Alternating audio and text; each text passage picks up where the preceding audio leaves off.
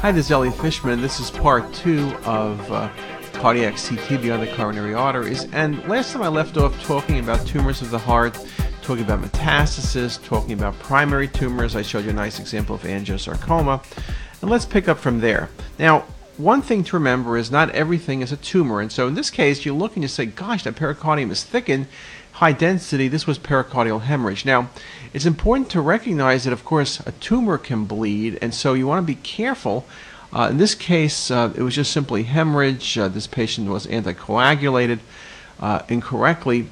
We also see hemorrhage in patients uh, who've had surgery. But at times you want to be careful because tumors can bleed. So something to think about. Now, in talking about tumors in the heart, I mentioned tumors in the right atrium being common. Well, here's a mass in the right atrium. Well, what exactly are we looking at? Could this be a thrombus? Could this be a myxoma? Can it be a metastasis? What's going on? Well, if you look a little bit more carefully, you see ascites, and if you scan a little bit further and you reconstruct, you see this filling defect, which in fact is coming from beneath the diaphragm, pushing up into the uh, right atrium via the IVC, and here it is nicely shown here on a sagittal projection. So what we're speaking about in this case is we're speaking about tumor growing up into the right atrium. So one of the things to remember is right atrial masses may begin somewhere else. And you can see that very commonly with renal cell carcinoma. Very nice example of renal cell carcinoma growing upward into the renal vein, up into the IVC, distending the IVC, its tumor because you can see the vascularity, and then growing straight into the right atrium. So we can see this most commonly with renal cell, but you can see with hepatoma, and you can see with adrenal carcinoma as well. Theoretically, you also can see it with a primary sarcoma of the IVC. Very, very nice visualization of that primary mass and its growth pattern. So thinking about right atrial masses, think about thrombus, think about myxoma, though 85% of myxomas are in the left atrium. Think about metastasis, including, as in this case, direct extension. And think about the case I showed you before, uh, the last from the last talk, which was lymphoma in that HIV patient. Now, in terms of the atrium, what about the left atrium? Well, here's a good example of a mass in the left atrium. Again, differential, metastasis, myxoma.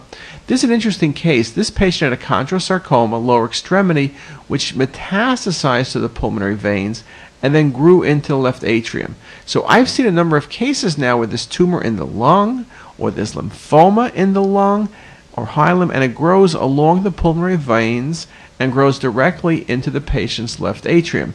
And this is just a very, very nice example of that. You also notice on these 3D renderings that you could see visualization of tumor in the patient's right upper lung. Another example, here's tumor in the patient's atrium, but you really know from the epicenter visualization that this is tumor that's growing from outside in. Think about lung cancer, I guess you can think about lymphoma Often the masses are huge, and in this case, look at what you had is you have this large mass left up a lung, which was involving the hilum, upper lung, mediastinum, then growing down through the pulmonary veins directly into the patient's left atrium. So just a very nice example. So again, shortness of breath. These patients often present with PE. Now this is a very uh, you know dramatic example, but it's something to consider. Now, I show these examples to remind you of several points. One is that primary tumors of the heart are rare. Metastasis or the secondary involvement of the heart is not that uncommon, particularly when we look at things very carefully with uh, vascular imaging these days with fast scanning.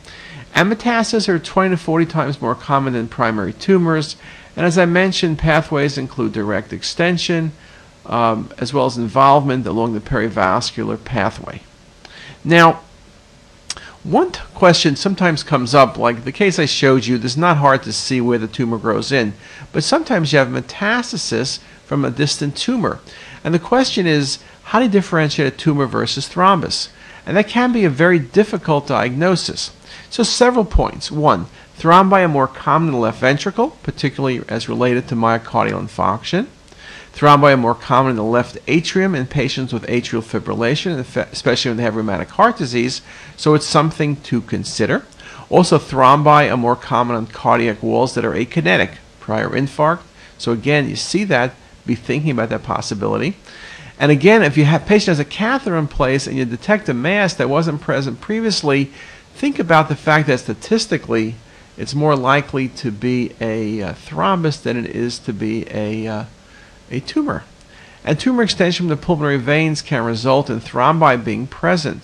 Extension of tumor versus thrombus can be difficult unless the tumor enhances. So that's an important factor. So sometimes it's just very difficult. Now, in terms of thrombi, you know, we can see thrombi, this case, very nice example, in the patient's atrial appendage. And that's not an uncommon place for seeing thrombi. Uh, sometimes you have a flow-related change where it's linear, but here's a great example of a thrombus. And you can see this case very nice because if you look at the abdomen, the patient presented with abdominal pain, and you see infarcts in the patient's left kidney. So very nice uh, imaging.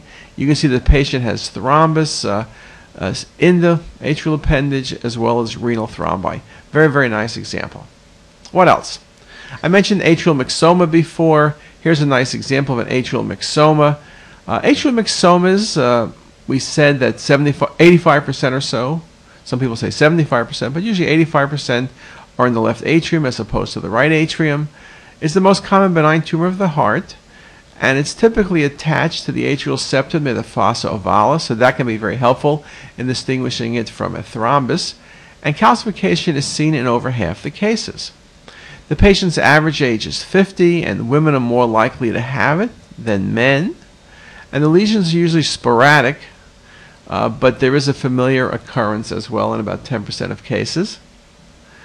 Um, just some of the differential diagnosis for atrial myxoma, uh, intracardiac thrombus, cardiac metastasis, lipoma, primary malignancies, and cardiac lymphoma are things at least you should consider.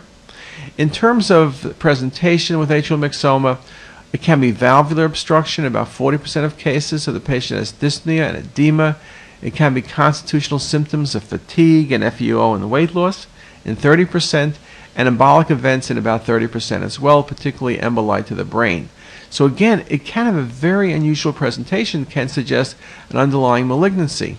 And again, as we said, when it's right atrium, here are just some of the common things to think about.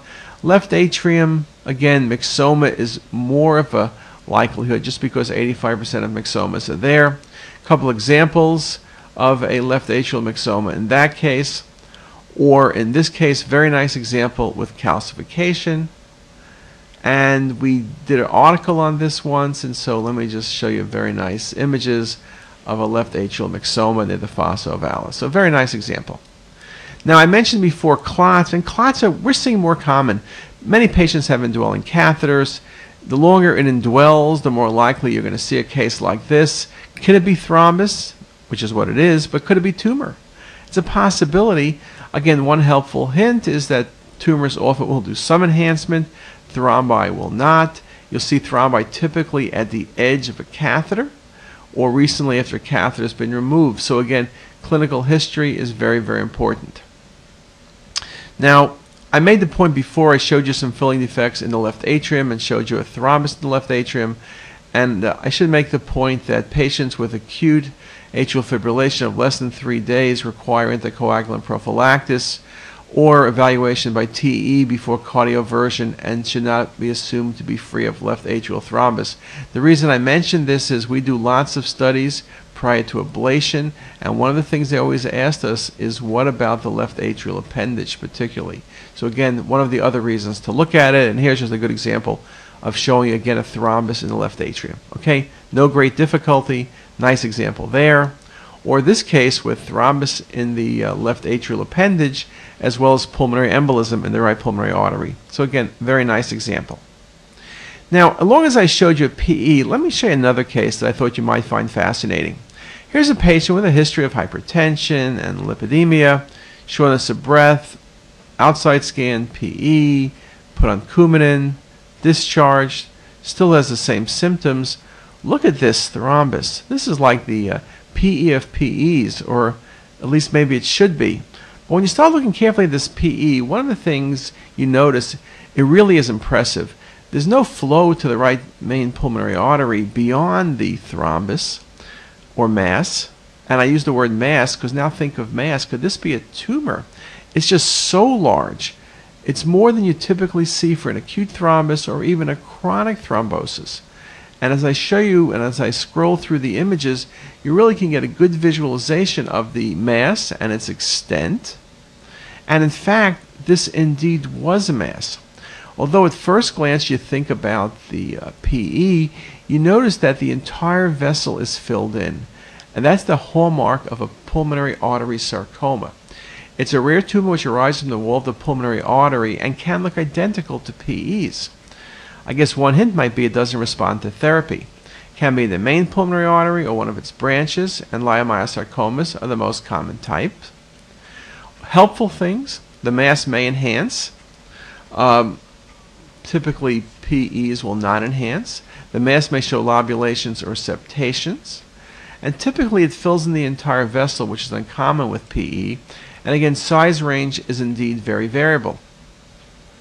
It's interesting that more than half of pulmonary artery sarcomas are originally misdiagnosed as pulmonary emboli, often chronic PEs, because of very similar findings. Also, the clinical symptoms of dyspnea, chest pain, cough, and hemoptysis also make the lesion virtually indistinguishable from a clinical perspective to PE, and of course, it's indeed very, very rare. So it's only when the patient's not responding or uh, embolectomy is attempted that you make the correct, di- correct diagnosis. I'll just show you how difficult it is. Here's a saddle embolism. It doesn't look a whole lot different than the prior case. Maybe the one difference is it really fills in more of the vessel, but again, this is always um, a matter of uh, judgment, but at least it's something to consider. I mentioned chronic pulmonary embolism. Chronic PEs often calcify. The thrombus is typically more eccentric. Here's a great example. Now, could this be a tumor in the pulmonary artery? It's possible sarcomas do calcify. Here's a CT appearance. You see it's eccentric, it's lobulated. That's more of a chronic PE type pattern and indeed matches the clinical history. So, very, very nice example showing that something indeed to be aware of. Last case I'm going to show you is just something we've come across twice now. Interesting. You look at this case, look at the patient's left atrium that looks like a cleft down the center of the atrium. And let me just change that visualization a bit. See that cleft? It almost looks like something's making two halves to the left atrium. Well, when you look carefully, you realize there's a septation in place, and this is actually an entity. This is an anomaly called the cor triatriatum. It's an anomaly where the left atrium is separated by a membranous or fibrous band. It's associated with many major congenital abnormalities in the pediatric population, including tetralogy, double alveolar right ventricle, or coarctation, and most commonly involves the left atrium as opposed to the right atrium. It occurs in uh, well under 1% of infants with cardiac disease. Most patients present in infancy, but they can present in early adulthood, as was the case here. Clinical presentation, the asymptomatic patients, Incidental finding on CT, as you saw in this case, or a heart murmur. Though, Of course, patients can be very symptomatic from dyspnea to hemoptysis to atrial fib to systemic thromboembolism. So, again, a wide range of appearances. So with that, let me stop here. I think I've shown you a number of very important entities.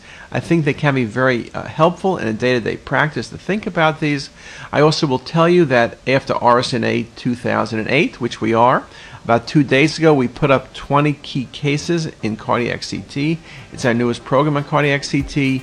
A lot of this material is in there and it's expanded and it's something you surely should look at. And with that, have a great day.